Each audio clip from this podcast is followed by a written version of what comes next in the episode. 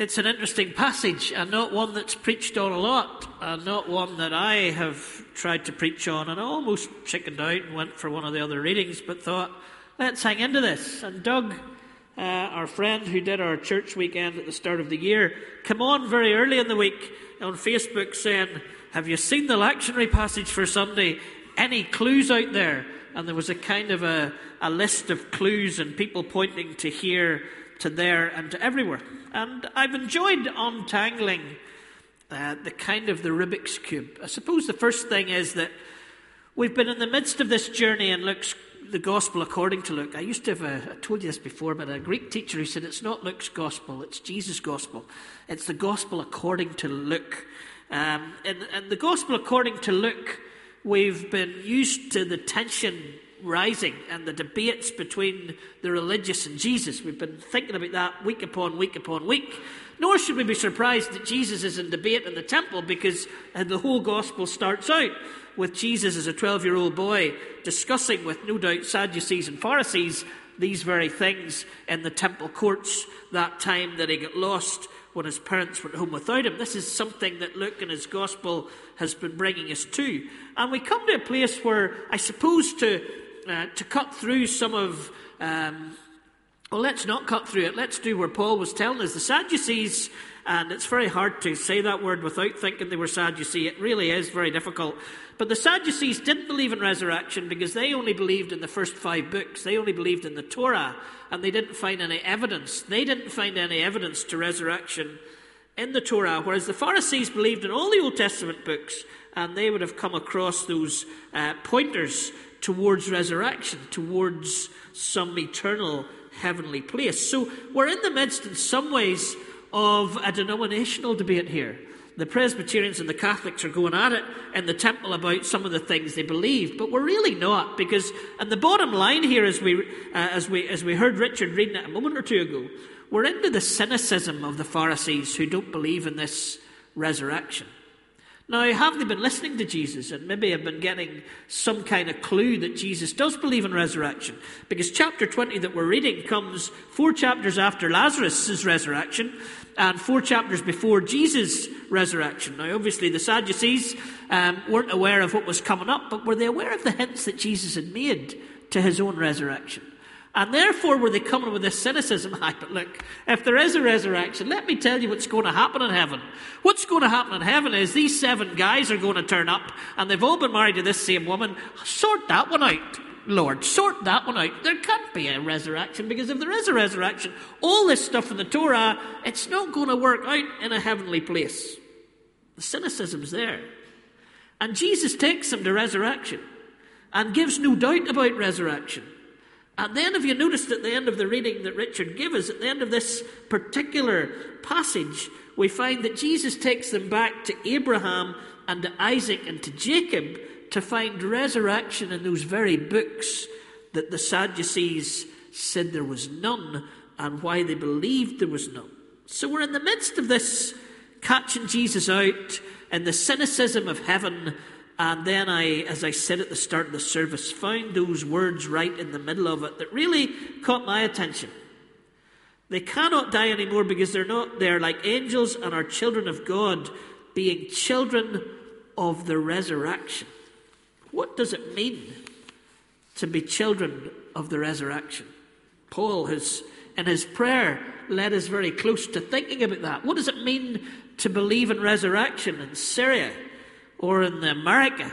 And then, just as we pointed our finger at America, three fingers pointed back at us at the madness of what's happening to our country uh, in this whole Brexit debacle that's, that's happening. And then into Fitzroy.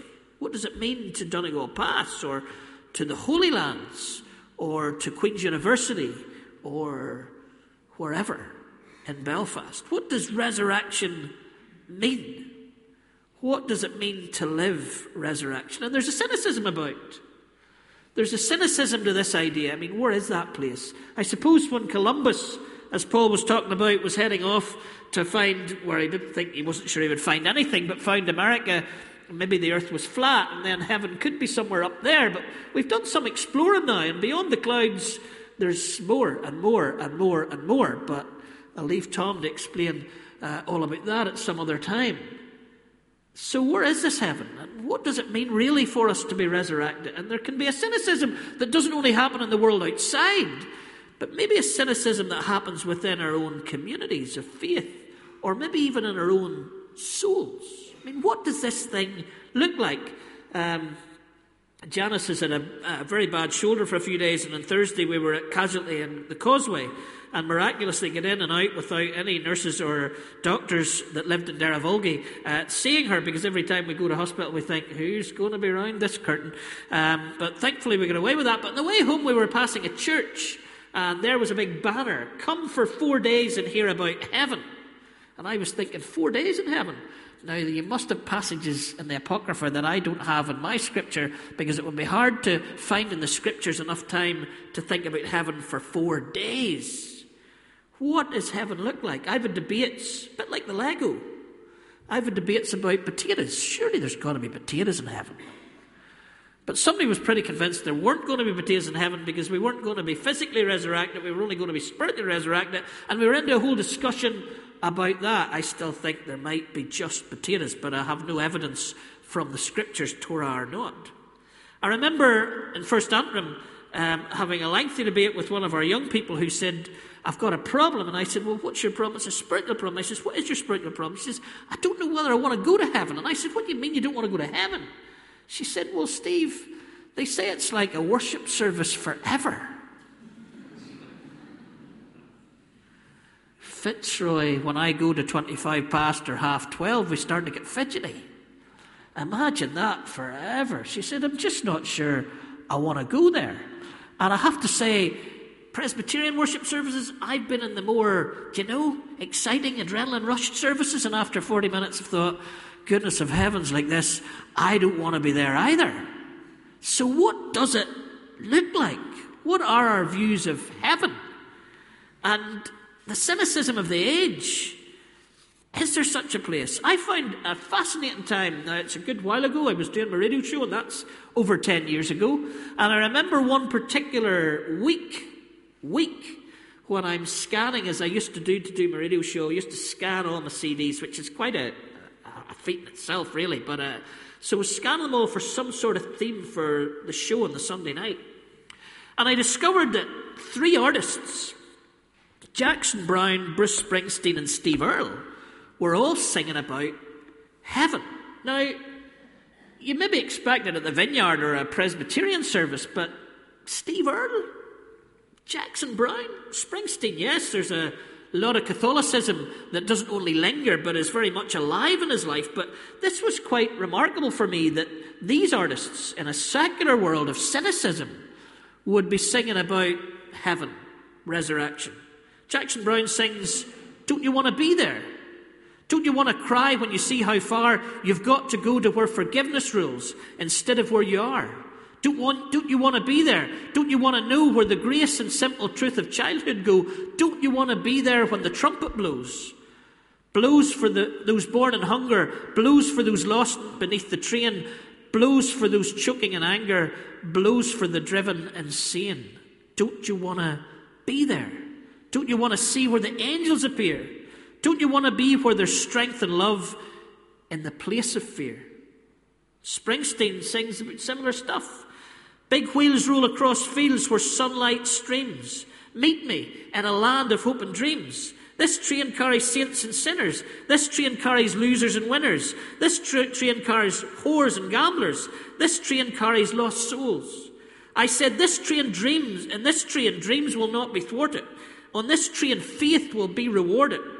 This train, hear the steel wheels singing, the train of bells of freedom ringing. But Earle, more than the other two, theologizes it almost in the same place that Jesus theologizes it with the Sadducees and Pharisees. He sings, and the storm comes rumbling in, and I can't lay me down, and the drums are drumming again, and I can't stand the sound. But I believe there'll come a day when the lion and the lamb will lie down in the peace together in Jerusalem. And there'll be no barricades then. There'll be no wire or walls, and we can wash all this blood from our hands and all this hatred from our souls. And I believe that on that day, the children of Abraham will lay down their swords forever in Jerusalem. Heaven. In the secular songs off the radio. Children of resurrection, are we? So, Doug, who set up at the start of the week the problem of the passage, by the end of the week had put up on Facebook a sermon that he had preached at the death of one of his friends. Ali was a young woman.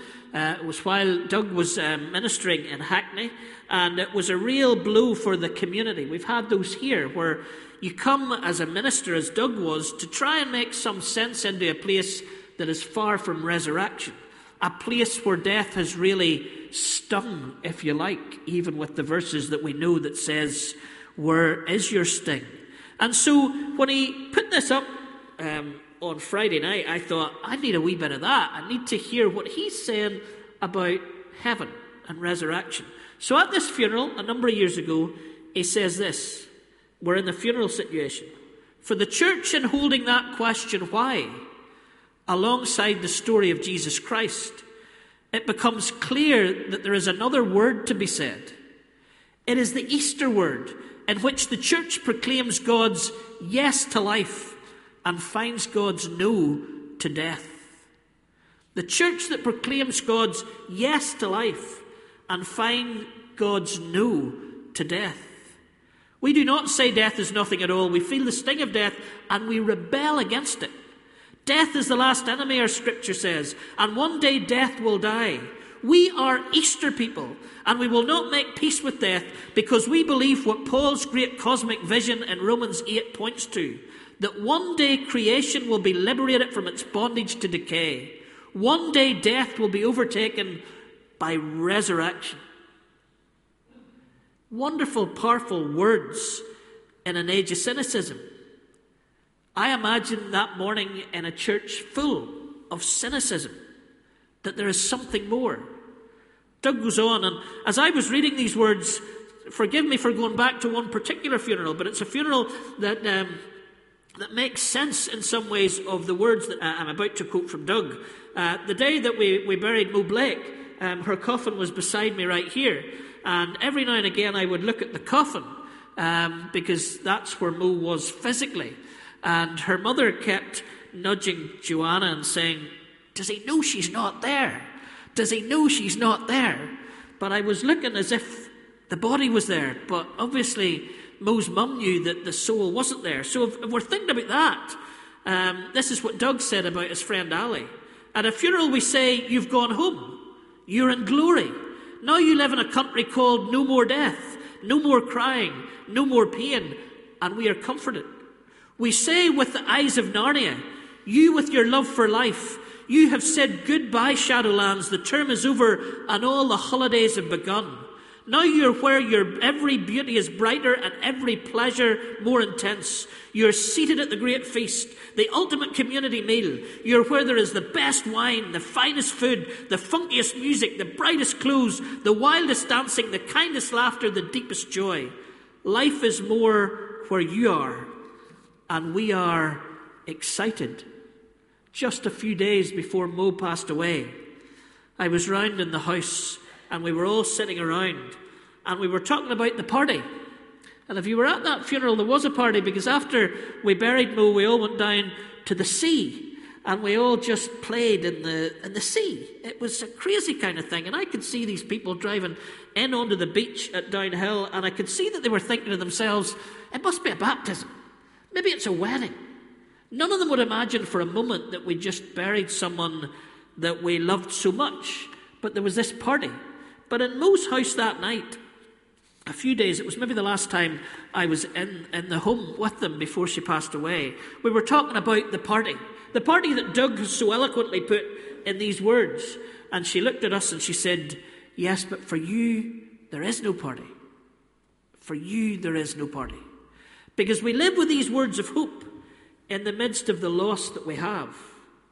We live with this idea of life where they are, excitement where we are, but it's a hopefulness.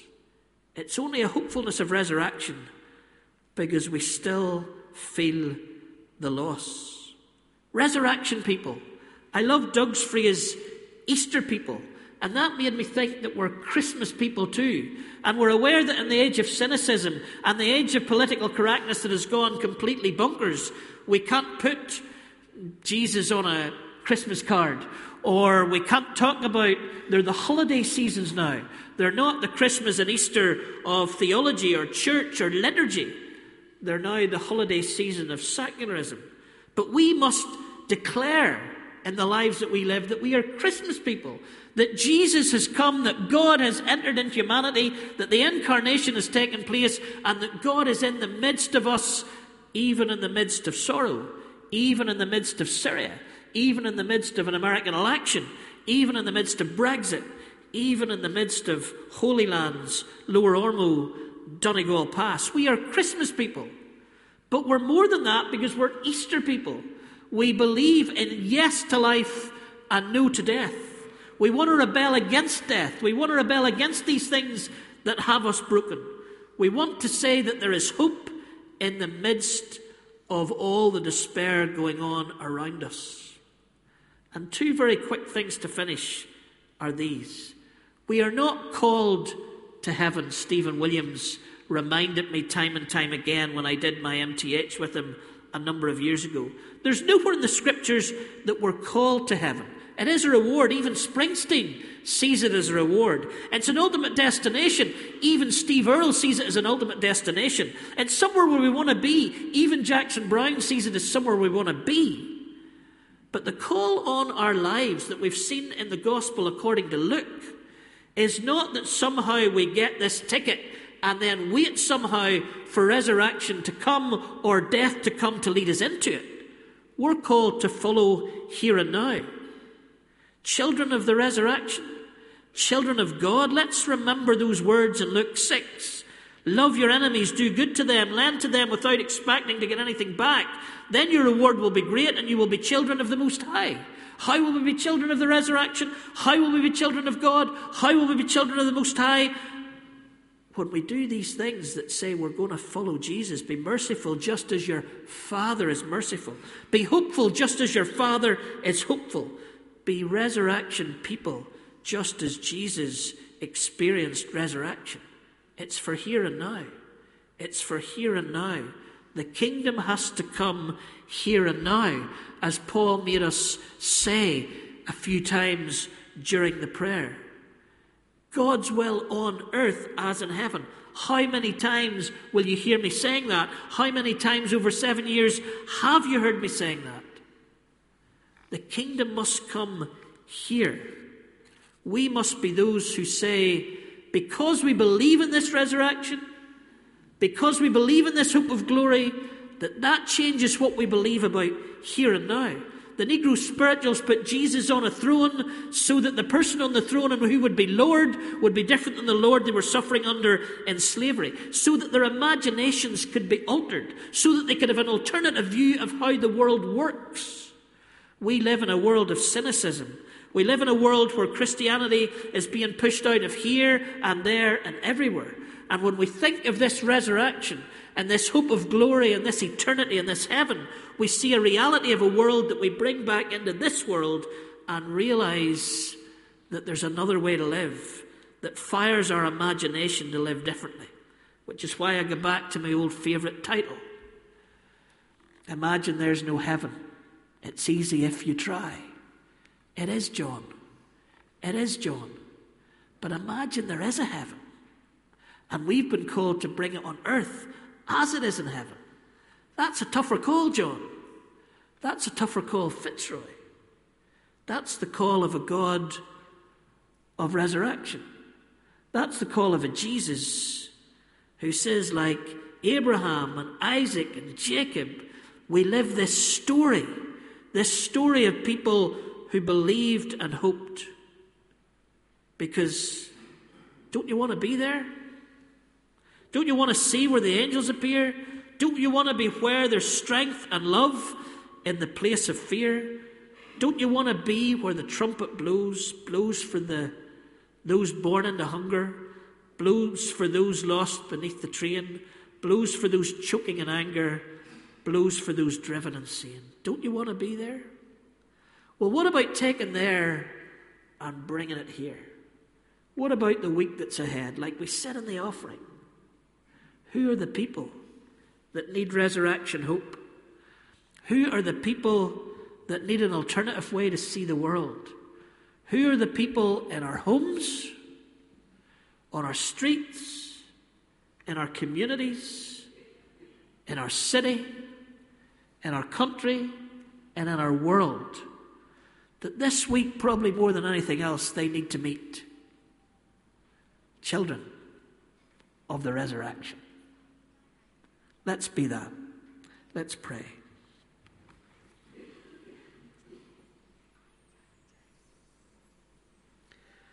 Lord, we're not at the yacht club or the golf club or the GAA club or the rugby club or the knitting or the sewing club for that matter. We're here to worship you, the God of eternity. And we're here to declare what we believe in the scriptures and the creeds. We're here to proclaim that Jesus is Lord. And we're here to proclaim that He, being raised to life, makes us who follow him the children of the resurrection. And so we pray that that proclamation that we've been doing right throughout this service, in the hymns we've been singing, in the prayers that we've prayed, in the readings that we've had, and in the ponderings that we've done, that somehow this week, those people around us who need it the most might have a handshake or a hand on the shoulder from someone who is a child of the resurrection. Help us to shine hope into a world that needs hope. In the name of Jesus, Amen.